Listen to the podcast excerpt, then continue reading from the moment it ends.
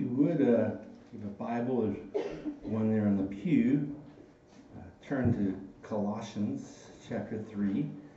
And in that blue Bible, the pew Bible, that's page 1169.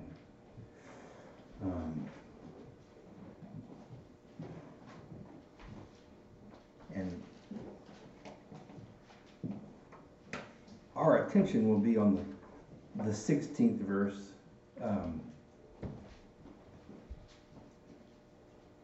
But again, as I have been doing over these past weeks, I want to back up and read the whole. I want us to hear So hear the word of God, Colossians 3, starting at verse 1. If then you have been raised with Christ, seek the things that are above, where Christ is, seated at the right hand of God. Set your minds on things that are above, not on things that are on earth. For you have died, and your life is hidden with Christ in God.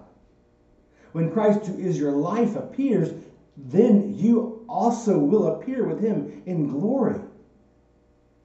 Put to death, therefore, what is earthly in you: sexual morality, impurity, passion, evil desire, and covetousness, which is idolatry.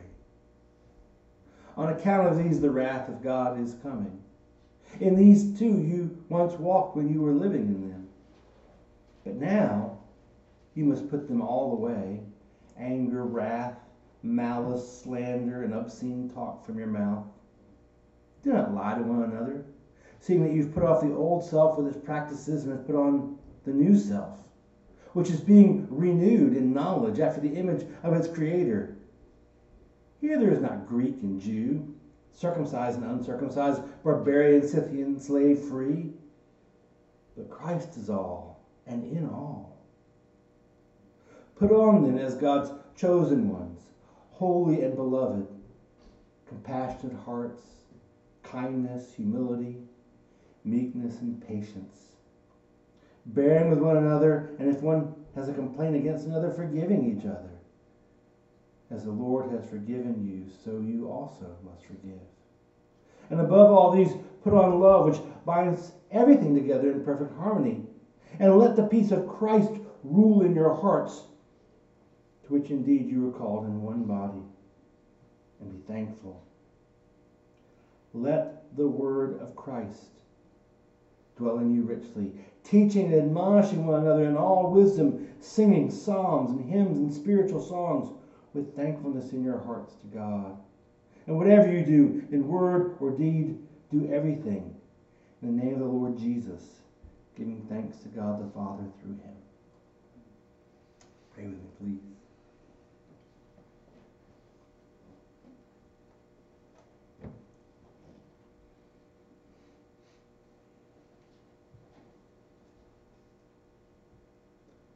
Father, as you delight to honor your Son,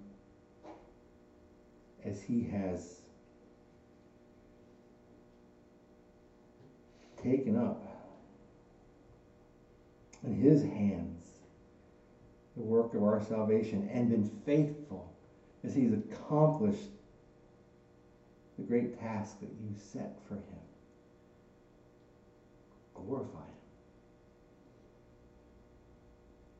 Let the word of Christ dwell in us richly. Let it be, oh Father, let it be clear and incisive. Instruct us, shape us, teach us, admonish us. Make us thankful. Glorify your Son in us and through us. We pray in his name. Amen. Christian, hear. The word of Christ is the liveliness of the church. And the liveliness of the church extends the peace of Christ on earth. Paul's letter to the Colossians comes to fulfillment in this declaration. This is the point of his letter. This was the starting point of that ancient church's endeavor. The word of Christ, the liveliness of the church, the peace of Christ. These are 3 points on a line charting the trajectory of your calling, individually and corporately. This is Paul's excitement back in chapter 1. In that first chapter, Paul rejoices in his sufferings as a gospel minister. This trajectory, 1, 2, 3, that direction, is the reason for his joy. So Christians, hear. The word of Christ is the liveliness of his church. And the liveliness of the church extends the peace of Christ on the earth. In chapter 2, Paul attacks the false teaching that plagues the Colossians. And it was like a plague, a creeping sickness, a withering counterfeit gospel. That same slick nausea licks at your sanity and your fruitfulness today. Faith is fine, but are you a good enough Christian for faith to actually work? Paul proclaims, Christ has defeated the powers of this world, death, sin, the flesh, and every other power. He delivers you from every domination. No, you are not good enough. You are set free. After victory comes order and opportunity, safety to rebuild and flourish. You find this peace of Christ in Christ's church. The factions of our society, even the bullying of natural kinship, no longer possess you. Here is your place, God's chosen ones, holy and beloved. Compassionate hearts, kindness, humility, meekness, and patience, bearing with one another and forgiving each other as the Lord has forgiven you. No, you are not good enough. You are a member of Christ's church. The peace of Christ, enjoyed by the church of Christ, springs from the word of Christ. Around you are fascinating lies and old-fashioned foolishness. No, your upbringing, your education, your character, they are not good enough. As Paul says in 2:8, see to it that no one takes you captive by philosophy and empty deceit, according to human tradition, according to the elemental spirits of the world, and not according to Christ. What is this alternative? According to Christ. What is the word of Christ? Now, Jesus fulfills the Old Testament and is the substance of the New Testament, so it's reasonable to answer the word of Christ is the Holy Scriptures. That's reasonable, but actually that's an anachronism. The historical accounts and letters that comprise the New Testament hadn't yet been bound in a book. They weren't yet available as a set. The Old Testament was available in Greek translation, but all by itself, it's more the promise of Christ than the word of Christ. When Paul says the word of Christ, he is not referring to written documents. The word of Christ is the revelation given in Christ. As Paul says in Colossians 2:2-3, quote, the knowledge of God's mystery, which is Christ, in whom are hidden all the treasures of wisdom and knowledge. This is Paul's message. And this is a sound summary of the New Testament as a whole. Equating the word of Christ with the Bible is reasonable because the church at this stage was built on the teaching of living apostles and prophets. The New Testament is God's inspired record of the word of Christ. But you can't imagine the Colossians quoting Luke 7 or 1 Timothy 2. They certainly would quote and apply the word of Christ, but they'd be quoting the book of Isaiah or something from Paul. Or most often, they'd be quoting the teaching they received from the mouth of Epaphras, Paul's fellow worker there in Colossae. Sometimes they would quote Epaphras, when Epaphras was quoting Isaiah, without realizing that they were actually quoting Epaphras, quoting Paul, explaining Isaiah. And sometimes they didn't quote at all. They were well taught, Paul tells us. They understood. They just put it in their own words, their own way of saying it. And that too, not Isaiah's words, not Paul's words, not Epaphras' words, their own words were the word of Christ. Are your words the words of Christ? Now, honestly, sometimes yes, sometimes no. That's why Paul exhorts you, let the word of Christ dwell in you richly. But how does that work? There are three facts about the word of Christ that you need to understand before we look at how the word enlivens the church. The word of Christ is personal, coherent, and received. Hold on to these three. Personal, coherent, received. First, the word of Christ is personal.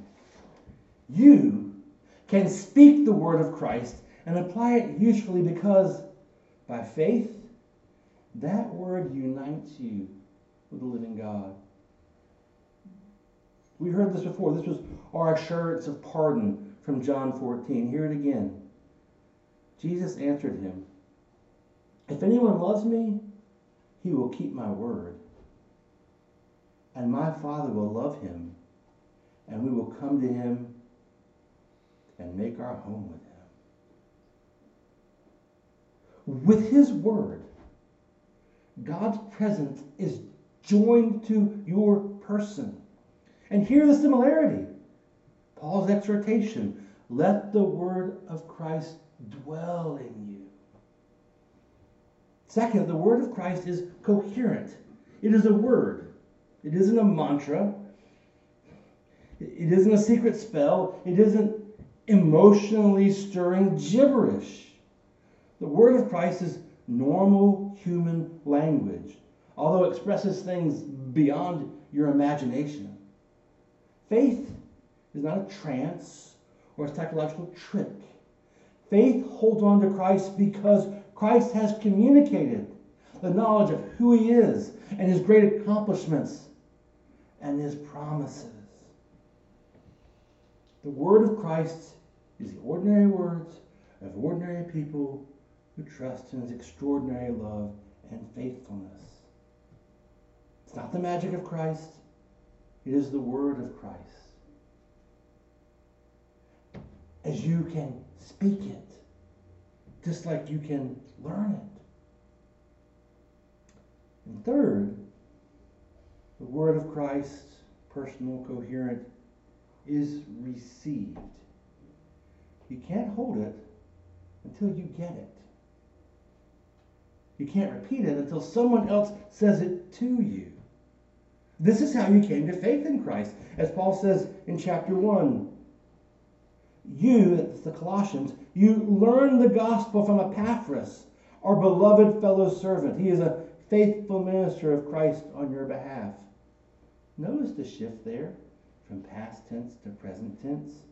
You learned it at first from Epaphras, and he continues to be a faithful minister of Christ on your behalf. Your need to receive does not go away. Later, Paul describes the work of Epaphras and Paul's own work this way. He says, "Christ we proclaim, warning everyone and teaching everyone with all wisdom, that we may present everyone mature in Christ." Mature, not just born again. Mature, not just begun. The word of Christ is fundamentally received. Now, this talk of faithful ministers on your behalf, this really is one part of the logic of church membership. And in the background here, without unearthing, as we might say, in the background, really is the framework for the Presbyterian model of the church. Faithful ministers are crucial to the liveliness of the church. Now, there's just one thing. As we read, the ESV uses the word minister for Epaphras, and that's their working according to the context. And they use the word minister again of Paul in chapter 1, verse 23 and 25. But it needs to be noticed that Paul uses in all three places the word servant. You need such servants. The word of Christ is received from them. And so you have it personally and coherently. Now, Christians, here again, the word of Christ is the liveliness of the church, and the liveliness of the church extends the peace of Christ on the earth. I know, liveliness is an odd word. I think Dave Rosser gave it to me. One Sunday after worship, when people hung around visiting for a particularly long time, Dave remarked he was encouraged by the liveliness in the room. And it was encouraging. It is encouraging. So what is liveliness? Merriam-Webster gives a few definitions. The state or quality of being briskly alert or energetic, or the state of quality of being active and intense. And the third on their list, the state or quality of being full of life, movement, or incident. This is what the word of Christ does in the church. Let the word of Christ dwell in you richly, teaching and admonishing one another in all wisdom, singing psalms and hymns and spiritual songs with thankfulness in your hearts to God. So we've examined the word of Christ. It is the revelation that came forth from the Lord Jesus, his life and death and resurrection and ascension. It's the personal, coherent, and received knowledge of God in the gospel. And the word of Christ enlivens the church in just these ways, by being corporately personal and corporately coherent and corporately received. The word of Christ is how Jesus, seated in heaven, brings the fruit of his victory on earth. In the words of the Heidelberg Catechism, which we read earlier, it is by the word of Christ that in his divinity, majesty, grace, and spirit, he is never absent from us. This he does in his word, the word of Christ. The church being indwelled by the word of Christ, it echoes what Paul says in Ephesians chapter 2. He says, in Christ, you are being built together into a dwelling place for God by the Spirit. The word of Christ, spoken and sung among you, is the presence of Christ dwelling, living with you, participating in the regularity of life with you, in your earthly sentences and questions and statements and exclamations. The heavenly Christ is with you.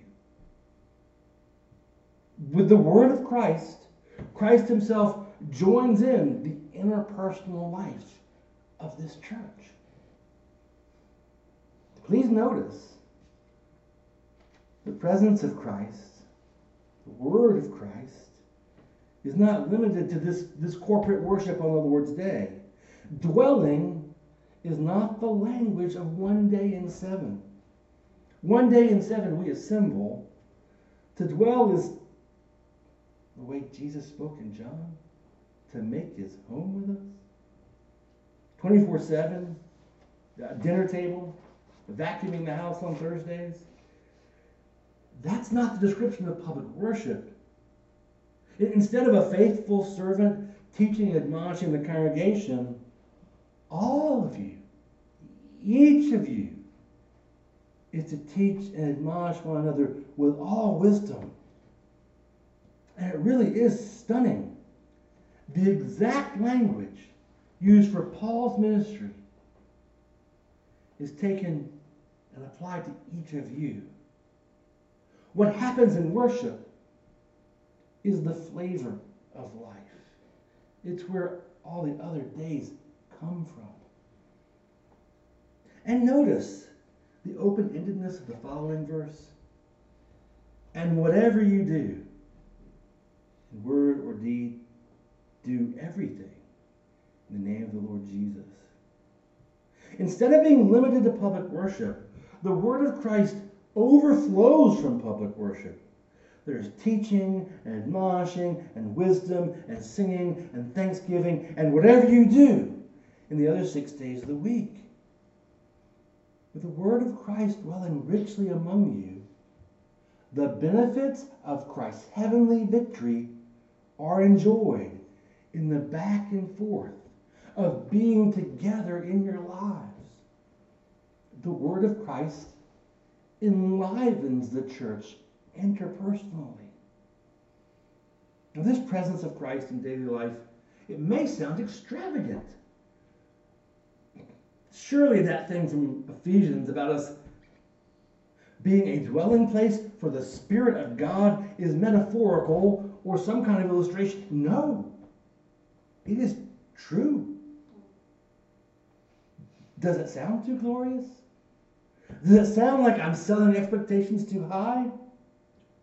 The word of Christ does not bring some ecstatic state, some heavenly vision. It doesn't bring halos of light on your head. The word of Christ is ordinary human speech. It is corporately coherent, not some strange science beyond everyday conversation.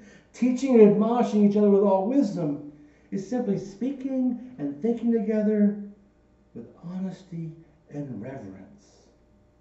All you're doing is believing God's word out loud together. What is happening between us and around us? And what does the word of Christ say about it? Whatever the word of Christ says, you say. Maybe you don't know, so you ask questions. You can sort through a puzzlement or a problem with your brother and sister. And together you find the sweet and the strong things that teach and admonish each other. Teach. With the word of Christ, you help each other remember and act on the truth. Admonish. You help each other recognize and turn away from temptation and foolishness.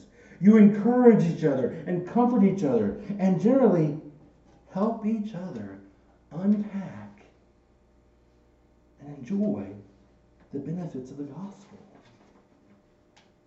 Now, these riches, they go beyond teaching and admonishing.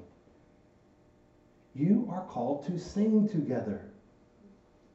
This is part of how the word of Christ is the liveliness of the church. Singing psalms and hymns and spiritual songs with thankfulness in your hearts to God.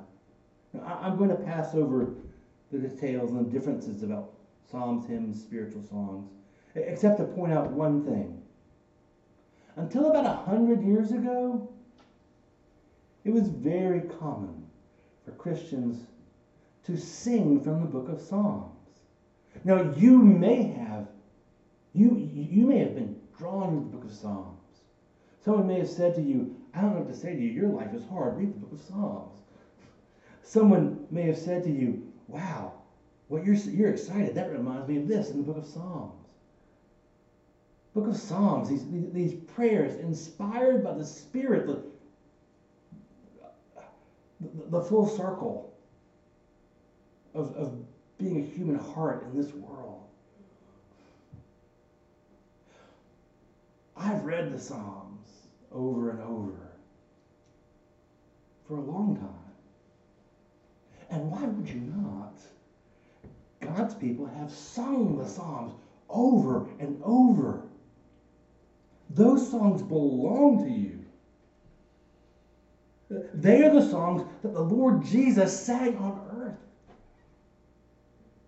They are the songs of the Christian journey. congregation, I hope that we will improve in our worship, that we'll be able to take the Psalms up in song, not just in the reading that we're doing, not to disparage. Psalm 99, we stepped into the glorious presence of God on our own lips. But let's talk about singing in general, because this is your calling together. Songs of worship need to become typical in your homes. I know all these little short songs that I learned through the last 30 years of being a Christian. And that's what happens at my house when we fold laundry. And I'll be honest, we fold a lot of laundry at my house. Because I'm there and I'm doing, and my mind is free. And where would my mind go? There should be singing of praise in your house, in your family, in the space where you simply are. This is part of the word of Christ dwelling richly in you. And I don't sing well, and I'm limited by the number of songs I sing. I sing for Anna at bedtime. When I have friends over for dinner or a night of games, we usually in the evening sing a few songs. I can only sing like 1 out of 10 in this Trinity hymnal.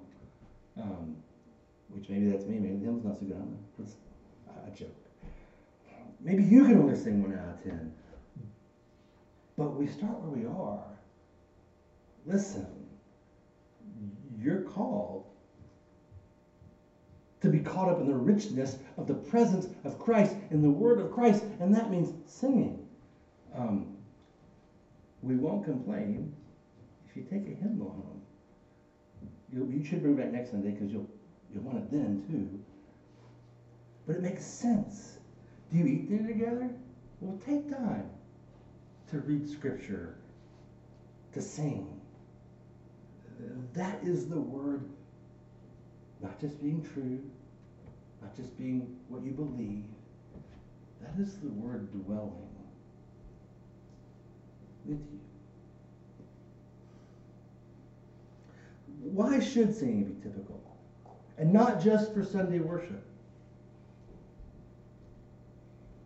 Typical in your dwelling, your house, your daily schedule. Well, from the book of Revelation, we can see that singing praise is something of a snapshot of heaven.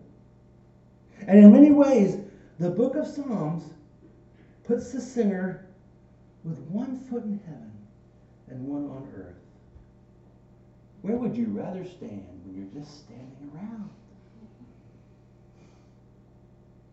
No, you cannot see the angels of Isaiah 6, and you can't hear them singing, holy, holy, holy. But yes, you can. He dwells with you. You can sing with them. You are called to set your minds on things above. Seek the things that are above, where Christ is.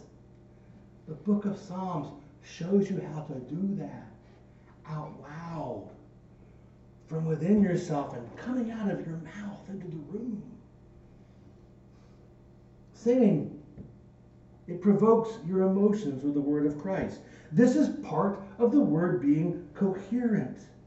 It's not just true and understandable, it is dramatic, and it pulls you to match it. Singing stirs your affections. It stirs the affections of the people across the table from you by putting in your voices the great convictions of God's word. When your convictions stir up your affections, that changes your expectations. You begin to experience delight in things not seen, yes, and longing for things not yet. You're stirred up to thanksgiving for all God's benefits. And that in turn convinces you that God is attentive and at work. This is how the word of Christ is the liveliness of the church. And lastly, personal, coherent. The word of Christ is your liveliness because it is corporately received. The word of Christ bounces back and forth between us. The most vivid way to experience that you don't need to be a good enough Christian is to receive the word of Christ from your brothers and sisters with your weaknesses and disorders, and the word of Christ from other Christians. It's in this receiving back and forth that you see on earth the concrete results of Christ's victory. That encourages you, it stirs you up to expect Jesus to do more of the same and more than you've ever seen, but more tomorrow and the next day. And the word of Christ dwells richly in you together. That is the liveliness of the church. The Christian here, the word of Christ is the liveliness of the church, and the liveliness of the church extends the peace of Christ on earth. Now you might think, oh, a lively church. Of course, that extends Christ's peace on the earth. Christians with better attitudes, they can do the whole Christian thing better. Hard-working Christians, that's what he means. That's a reasonable train of thought. But that is not how this works. This is not just psychological or motivational. In the word of Christ, in your own words together, in the word of Christ, the heavenly Christ works on the earth. Because he dwells with us by his word, his heavenly victory pushes out his peace on earth. We will carry this through on the next Lord's Day, God willing. But have this clear for now. It is the dwelling of Christ that produces peace. The work of the church comes from Christ. As Paul says, Colossians 1, 19, 20.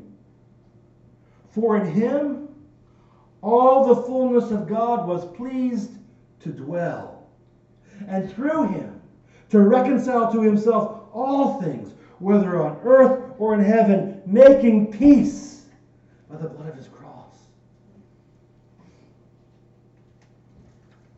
The work of the church is done by faith in this Christ. Seek the things that are above, where Christ is seated at the right hand of God. Set your minds on the things that are above. Christian, here, the word of Christ is the liveliness of this church. And the liveliness of this church is how the peace of Christ is extended on the earth. Pray with me. Father, you instruct us, you speak clearly, you give to us understanding, and this we know. In your Son you have accomplished the redemption, the rescue of the world. In your Son you have gathered and are gathering your people. This we believe. We have no power. It is not in our hands to effectuate,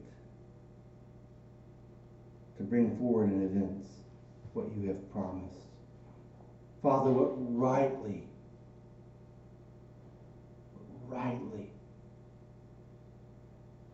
should be the prize and the reward of your Son. We look to him, so we look to you, trusting, waiting, pleading, that you would do as you have promised, that you would dwell with us richly in our words together, our singing together, our lives together, that you would glorify your Son. Pray in his name.